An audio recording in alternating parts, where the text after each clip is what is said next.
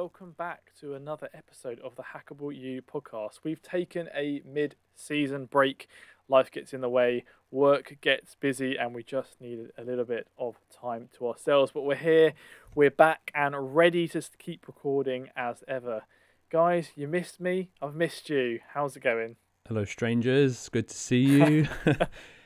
I guess you could say Stranger Things Ooh, with Halloween on the loom. oh God, that was. I'm glad to see some things haven't changed. Ed. The I was gonna jokes are just. I haven't missed that. yeah, I haven't Look, I'll missed try that. to keep popular culture references where I can, you know. It's been so long. It's been so long that I now have glasses. I've got a new tattoo and a new piercing. Have you? I love the stunned silence there. No, only one truth in those. It's not the glasses because you're on webcam and I can't see them. Then you must need them, mate, because I'm wearing glasses.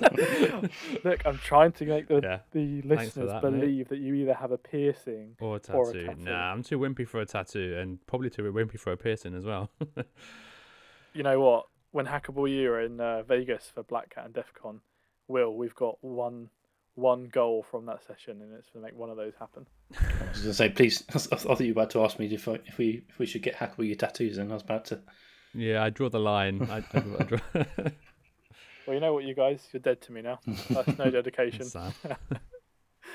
What have you been up to though? How's how's work? It's good to be back. Work's okay. You know, I've been getting out to some um, events recently. So I've been down to DTX, been over to Cyber House Party, and I've been at a rant event as well at the Museum of London. So lots of really good, lot, sort of like in person networking. It's really, really nice to be out and seeing some familiar faces again, and also just some meet, meeting some new people, expanding that network, having a few drinks. Um, yeah, it's been good. It's been good.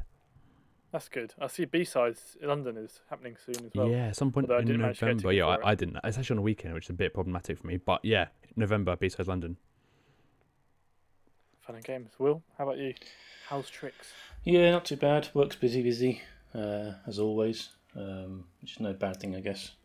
Um, been doing some training, some learning. Um, I guess the busiest thing I've got on the moment is a puppy. That Oh, tends yeah. to You have to update the listeners. Yeah. uh, yeah, he's grown quite a bit now, so he's four months, but he's still a lot of work. Um, so I spend most of my day trying to get work done, stop the puppy from doing things it shouldn't be doing, whilst also getting whilst also getting pestered by my cat as well. So I'm actually to some extent wishing I was in the office again, to be honest. But um, First world problems, mate. You know, there are people there with children they're having to look after. I don't- honestly, with a I- dog and a I cat. don't know why I don't know how people do it. I mean, I just Every dealing with it. parent out there, well done. You've done it. You've you've made it. Well done. Salute. I salute you all. Anyway, enough of that ramble. Um, we're going to take a little bit of a different approach, really. We've listened to some feedback from our listeners. Uh, glad to hear everyone's still enjoying it, but we're going to come up uh, with a little bit of a different vibe and just going to have a bit of an open, open forum, a bit of a discussion about what's going on, and just kind of see where the conversation goes. Mostly because we haven't had a good catch up in a very, very long time, and I feel like it's uh, a good chance to really cover a lot of topics. So. Um, you know, we'll jump in with the news and we'll talk a little bit about the Twitter. Twitter, my bad. Nope. We'll jump not, in with the not news. Twitter this time. We'll jump in with the news and we will talk a little bit about what's happened with Twitch.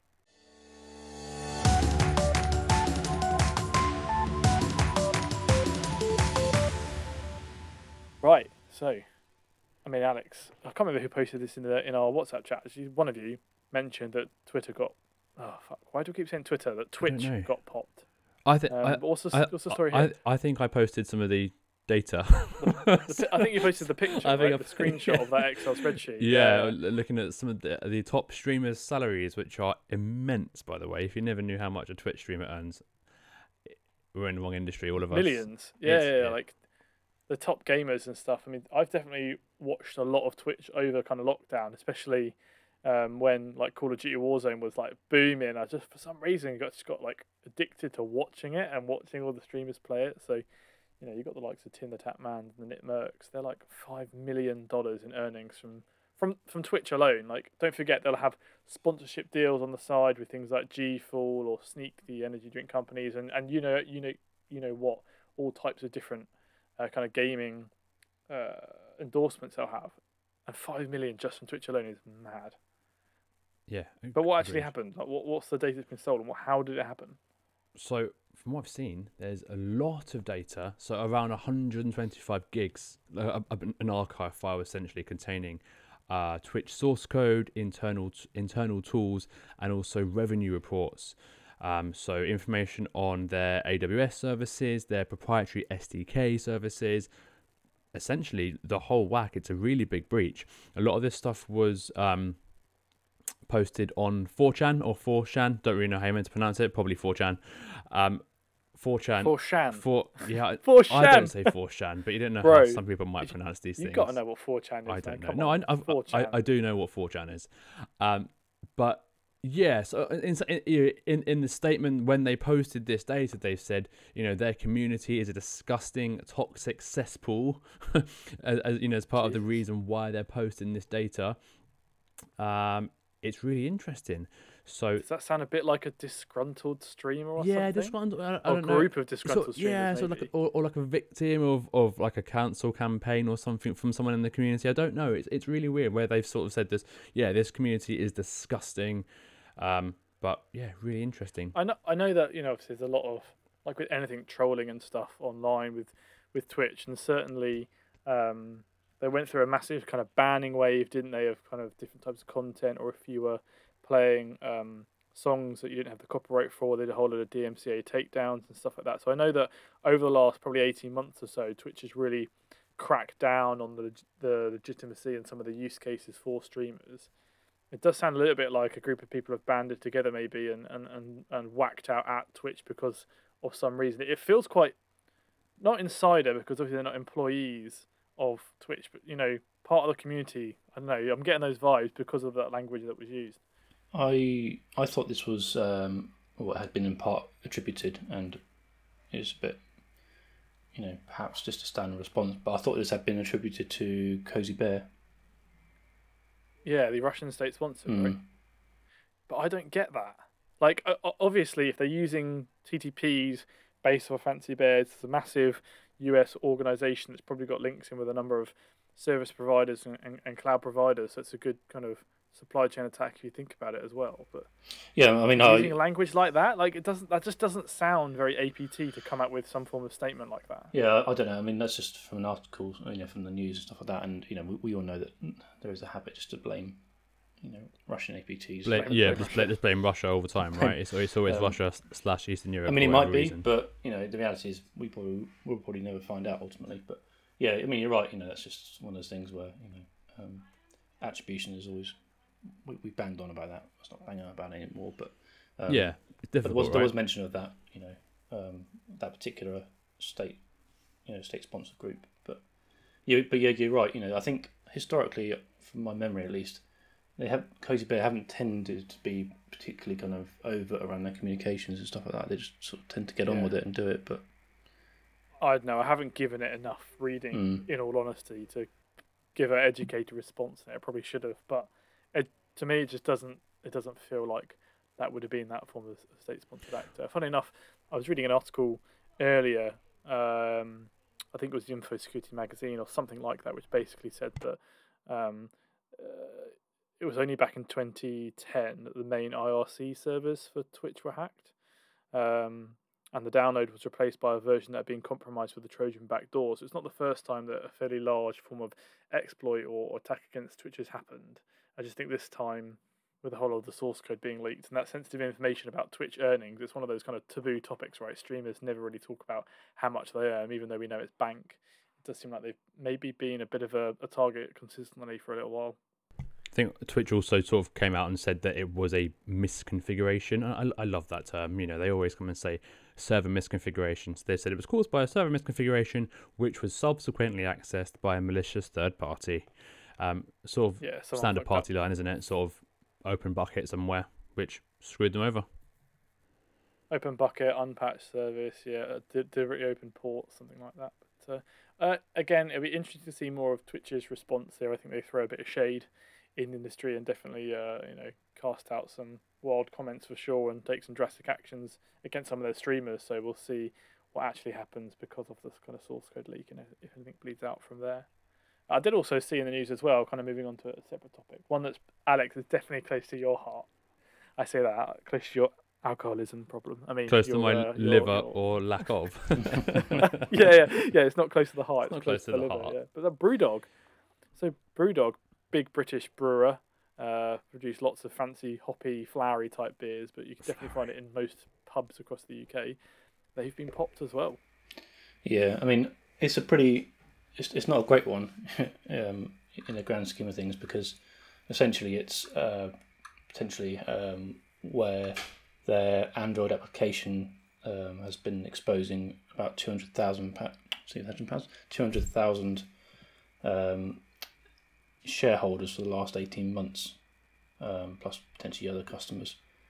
Um, That's not great, really, when you think about how much effort they put into getting people to invest in them, right? Although they're not, you know, publicly traded yet, um, they have so many schemes, don't they, for you to kind of come yeah, it's this whole sort of scheme of equity for punks, and they're that's one of their sort of USPs, and you know that's something really big for their brand is that equity for punks, um, whatever you want to call it. Um, what's the word I'm looking for?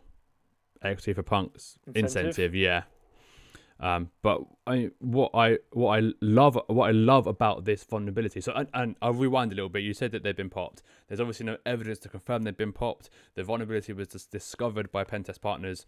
Um, part of the interesting part about this is that there's not actually a way to prove if data was accessed or not. Um, but it gives you the ability to access uh, discount codes for beer, which is brilliant, and also um, the ability to get um, QR codes to get free beer, which again is fantastic. Um, but really, really uh, a bit disappointing. I think reading into the article as to the research from Pentest Partners, the disclosure um, and the response from Brewdog to the disclosure was a bit disappointing. They didn't openly come out and say that the security updates was to fix a vulnerability. Um, they asked Pentest Partners not to name Brewdog in the disclosure, uh, even after it was supposedly fixed. Um, so I'm a little bit disappointed in, in that response because Brewdog as a brand, they're quite edgy and they're quite open and, and they like to take things head on, even when they recently come under a lot of fire for criticism for the way they treat their staff. Um, the way they handled Yeah. that was was really, really good and, and quite interesting and quite sort of trend setting. But to try and ignore a security vulnerability, hmm, not really on.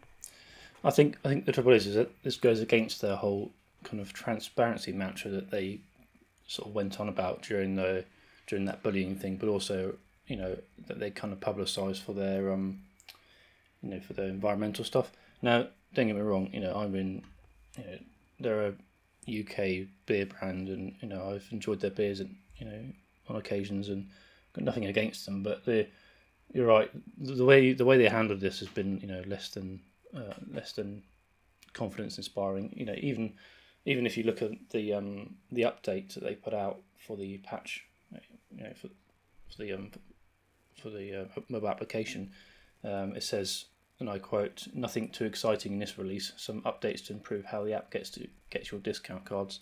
So there's not Yeah. even even on the up even on the update screen. There's not even a thing of, oh, by the way, we fixed a critical security, you know, thing, you know, because they're and it go- almost kind of evaluates and goes to the, the level they're trying to do to, to almost kind of brush this under the carpet. Yeah, it seems it seems a bit ridiculous though, right? Because even if security bugs are fixed and patched, which they are in most app updates in some way, whether it be a library uh, or a package used within some code, or whether it be a gaping hole because of a misconfiguration, lack of input validation, whatever it might be, pretty much every top app I've seen there today, they just have the throwaway comment of squish some security bugs.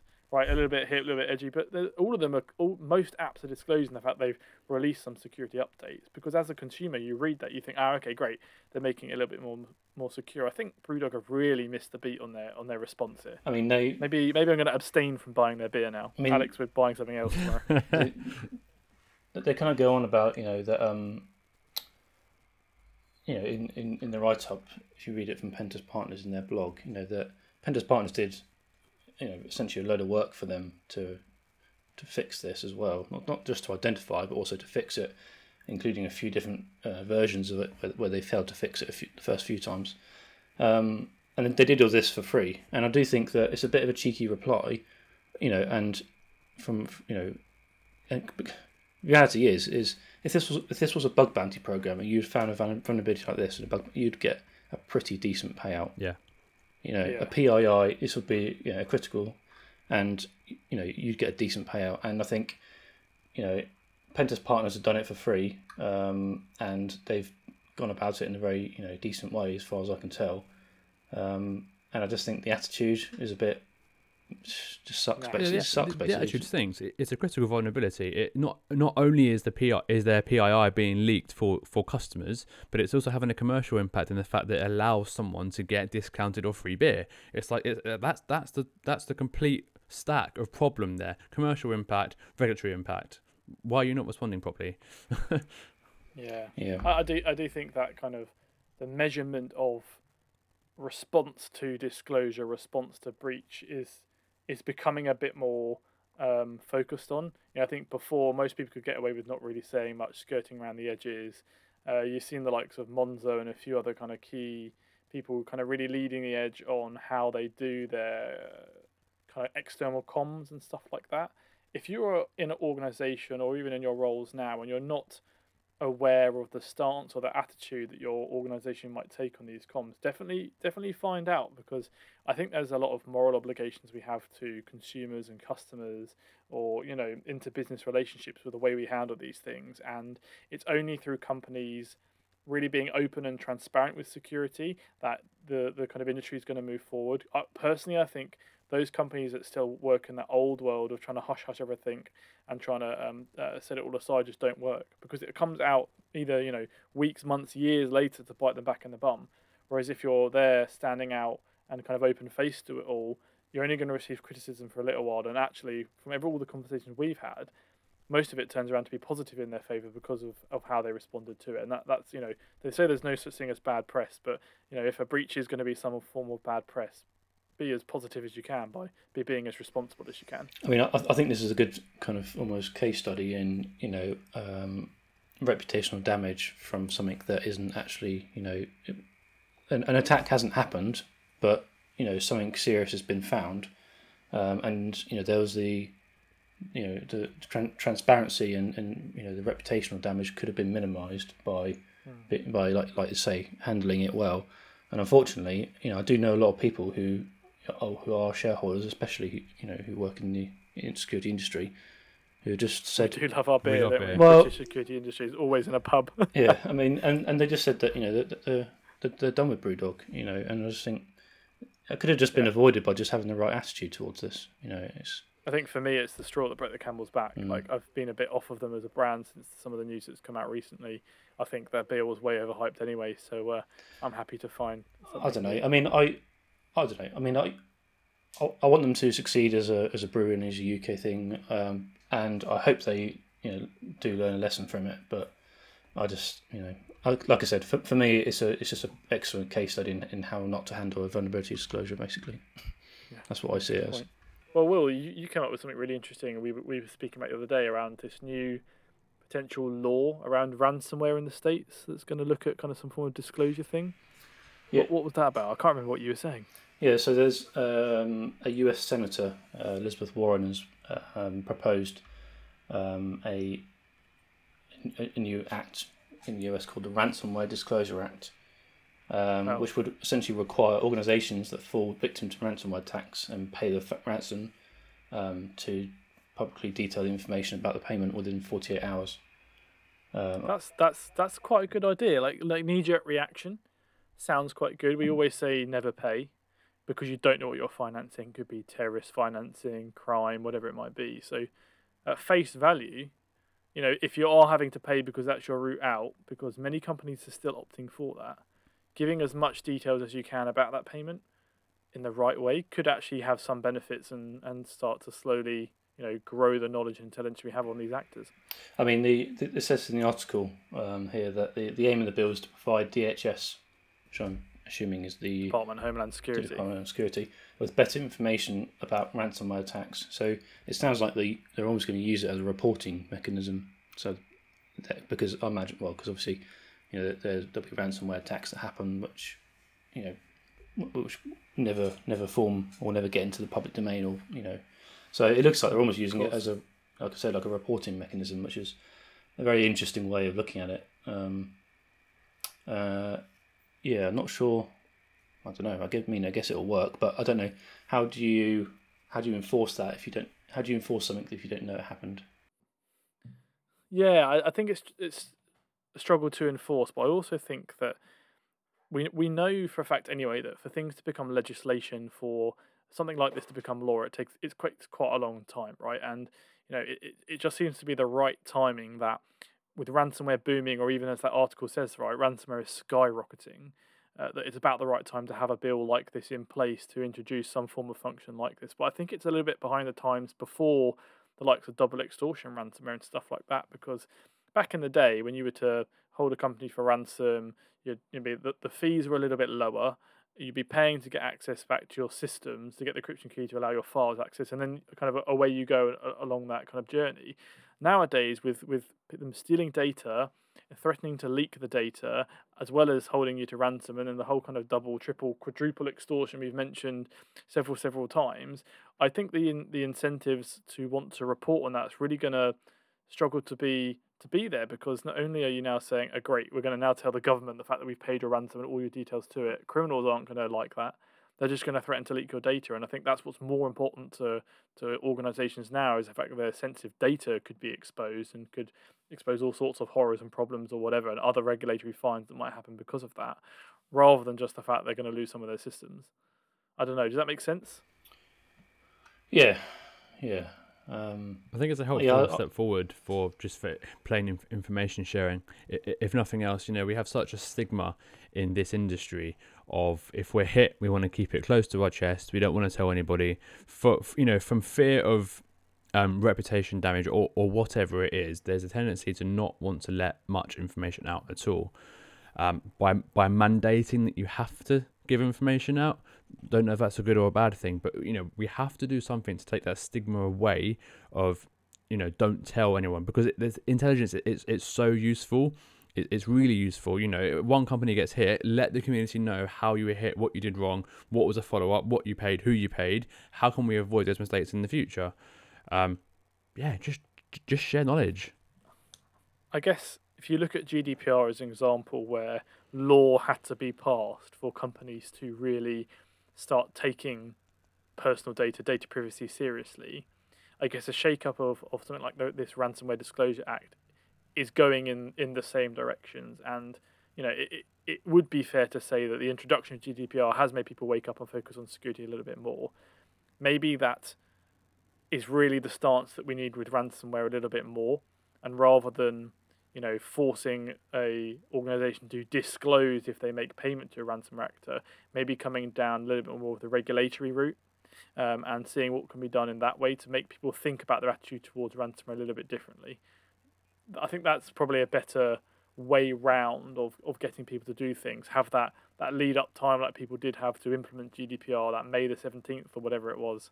Um, the same sort of thing, but not just focused on ransomware. I think ransomware is the problem, um, and it definitely is a key problem at the moment uh, for many, many organizations and, and, and government entities. But you've got to look at cyber attacks as a more generalist stance. And if we're going to enforce a law that looks at how you disclose um, you that you've been victim to some form of malicious actor, cyber actor, I think we've got to generalize it a little bit more and not just focus on ransomware because as soon as ransomware doesn't isn't prevalent anymore and it's some other form of next gen way of extorting a company or whatever it might be, that act is going to be pretty useless.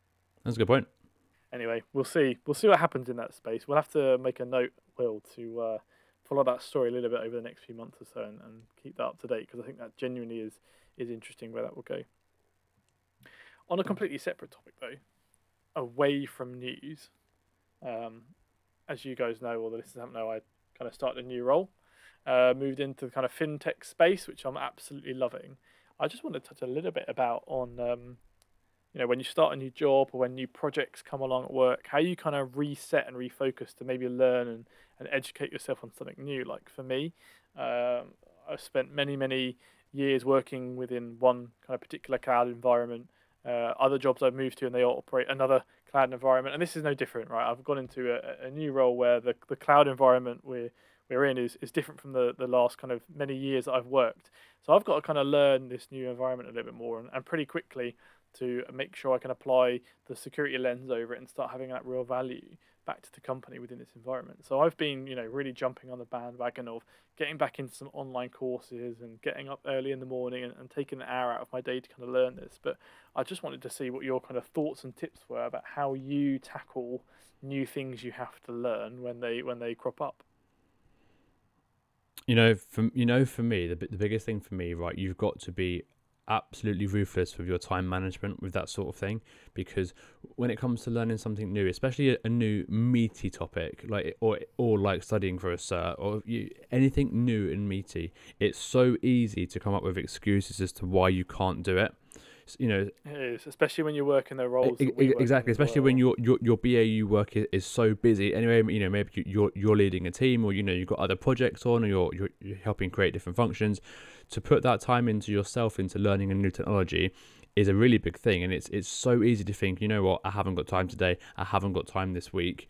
Um, but you've got to be very, very regimented and actually make that time. You know, is there a meeting that you can say no to?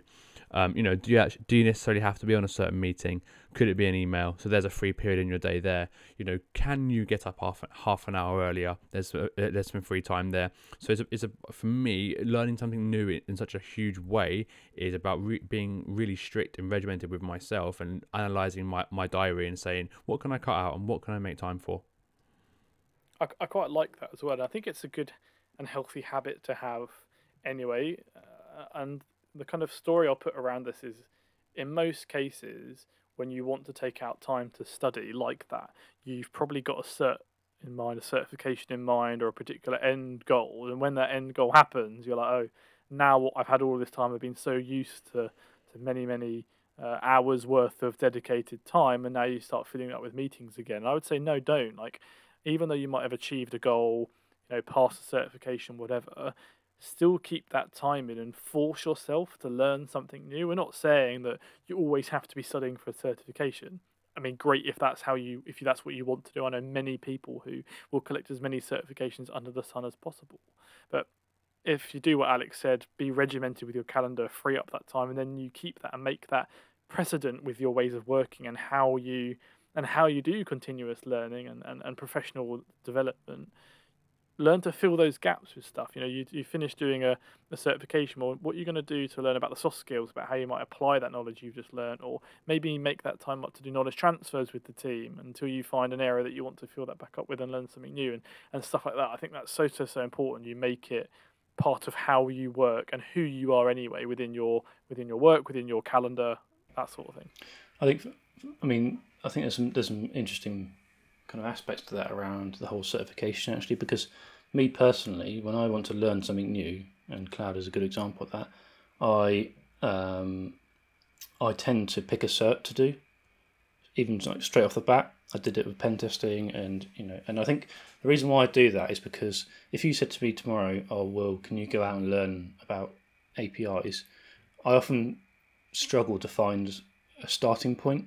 You know where do yeah. i where do i start with this? You know what do you um, type into Google? how do I? Yeah, how to just go to was it a Stack Exchange where it was called? Um, yeah, Stack um, Overflow. Stack just learn it all. um, but I um, so I, I I personally often do start a certification. At least um, you know, I don't always have the ultimate aim of actually getting certified at the end of it, but you know that but that kind of structured course for me um, gives me a good structured way to approach the the subject and normally cover you know a lot of the foundational parts of it. That when I then finish, whether I get certified or not, that's a bit irrelevant really. But when I when I then finish that course, I then have a bit of a grounding to know uh, which what bits I might want to focus on and build up on and stuff like that. Um, yeah. And I know certs get a lot of stick and quite rightly so in a lot of ways. And you know, if you just do certs and then you just do a cert and then you never use something, you get you know, say you do like an SQL based cert and then never touch it again then you know I, I, agree that you know that there's you do have to find ways of of using that knowledge and applying that knowledge. So so my typical method is to do a cert to get that foundational knowledge, and then once I've got that basics, and I really do mean the basics, I then tend to sort of go away and try and build projects for myself based on that knowledge I've gained, and sort of, and that's just the way I learn. Kind of as we wrap up the podcast for this evening, I guess what's one one thing we can leave our listeners with to go and focus on in their in their work next week? What can they bring into their SOC? What's maybe our little secrets from the SOC nugget this week based on some of the stuff that we've been talking about? I'll go first because you know I know if we go to Alex, he's just going to say whatever the last thing was said, and if, I know if I go to Will, he's just going to say go to Alex first. So um, I'll take the baton for the uh, comeback of the mid-season break. So for me, I think it goes back to what I mentioned with regards to the Twitch breach around the com, uh, sorry, the BrewDog breach around the comms and the comms out to do business. If you don't know who your kind of PR reps are, your external communications, or even internal communication communication teams are, grab a coffee with them. Uh, you know, hopefully it doesn't have to be a Zoom call these days. Now we're all back in the office or starting to get there, and try and work out, you know, how they spin things and how they. Uh, how they run comms, understand a little bit more about what their stance is. Do they what are their priorities? Is it protecting customer retention? Is it protecting stock value? Like what are their priorities? What does it mean to be externally facing when it comes to communications? And, and bring that feedback back into the SOC so you can understand that when you know shit does hit the fan, you have a good understanding about what the business narrative on this needs to be and provide them with the right information to make that seem possible and accurate so you don't come under the scrutiny that, that we put Brewdog under today. So I'll go. I'll go with um my the point I made about time management. Right, is being really really selfish with your time. So you know, don't be afraid yeah. to say no to a meeting. Don't be afraid to block out two hours on a Friday afternoon because that's the time that you want to study. You know, don't don't be afraid to make that time for yourself. If you're trying to learn a new concept, understand that it's not going to come easily, and it's you know we're always going to be too busy. That's that's that's this industry. We are always busy. Monday to Monday to Friday, Monday to Sunday, whatever you want to call it. We are busy people. Um, but unless you're more selfish with that time and actually go and try and make time, it's not going to happen. Uh, I'm going to go back to my point around the kind of uh, collabor- collaborative learning. That's a big word for for this time of night, isn't it? Um, big word for dyslexia. Big word, big word for a small boy. yeah. Um, yeah, that kind of that kind of learning, um, you know, with for you know, yeah, with with someone else. If you don't have any friends, what I would say is go and make some friends. no. But no, but there's, there are things like Discord and stuff. Yeah, there's like loads of forums out there, and most like most kind of you know topics or certifications, they've all, always got like forums and like you say, it's, it's like a Discord for everything nowadays. If you really get stuck, yeah. then reach out to someone, to one of us three, you know, and uh, you know, we're, we're, more than happy to choose some fat over Always. over topics and stuff like that. Of course, yeah, we wouldn't run a podcast if we didn't like talking about it. Yeah, very true. Um, that being said, we've come to the end of the podcast. A little bit different from the normal structure, just because we wanted to come back with a bit more of a, uh, a chat because it's been so long. Um, you will see the standard format as well, but uh, we'll try and keep it up, uh, keep it different, keep you on your feet, and maybe have a few more of these open sessions. Uh, we want to thank you for listening, and we will catch you all in the next episode. See you later, guys.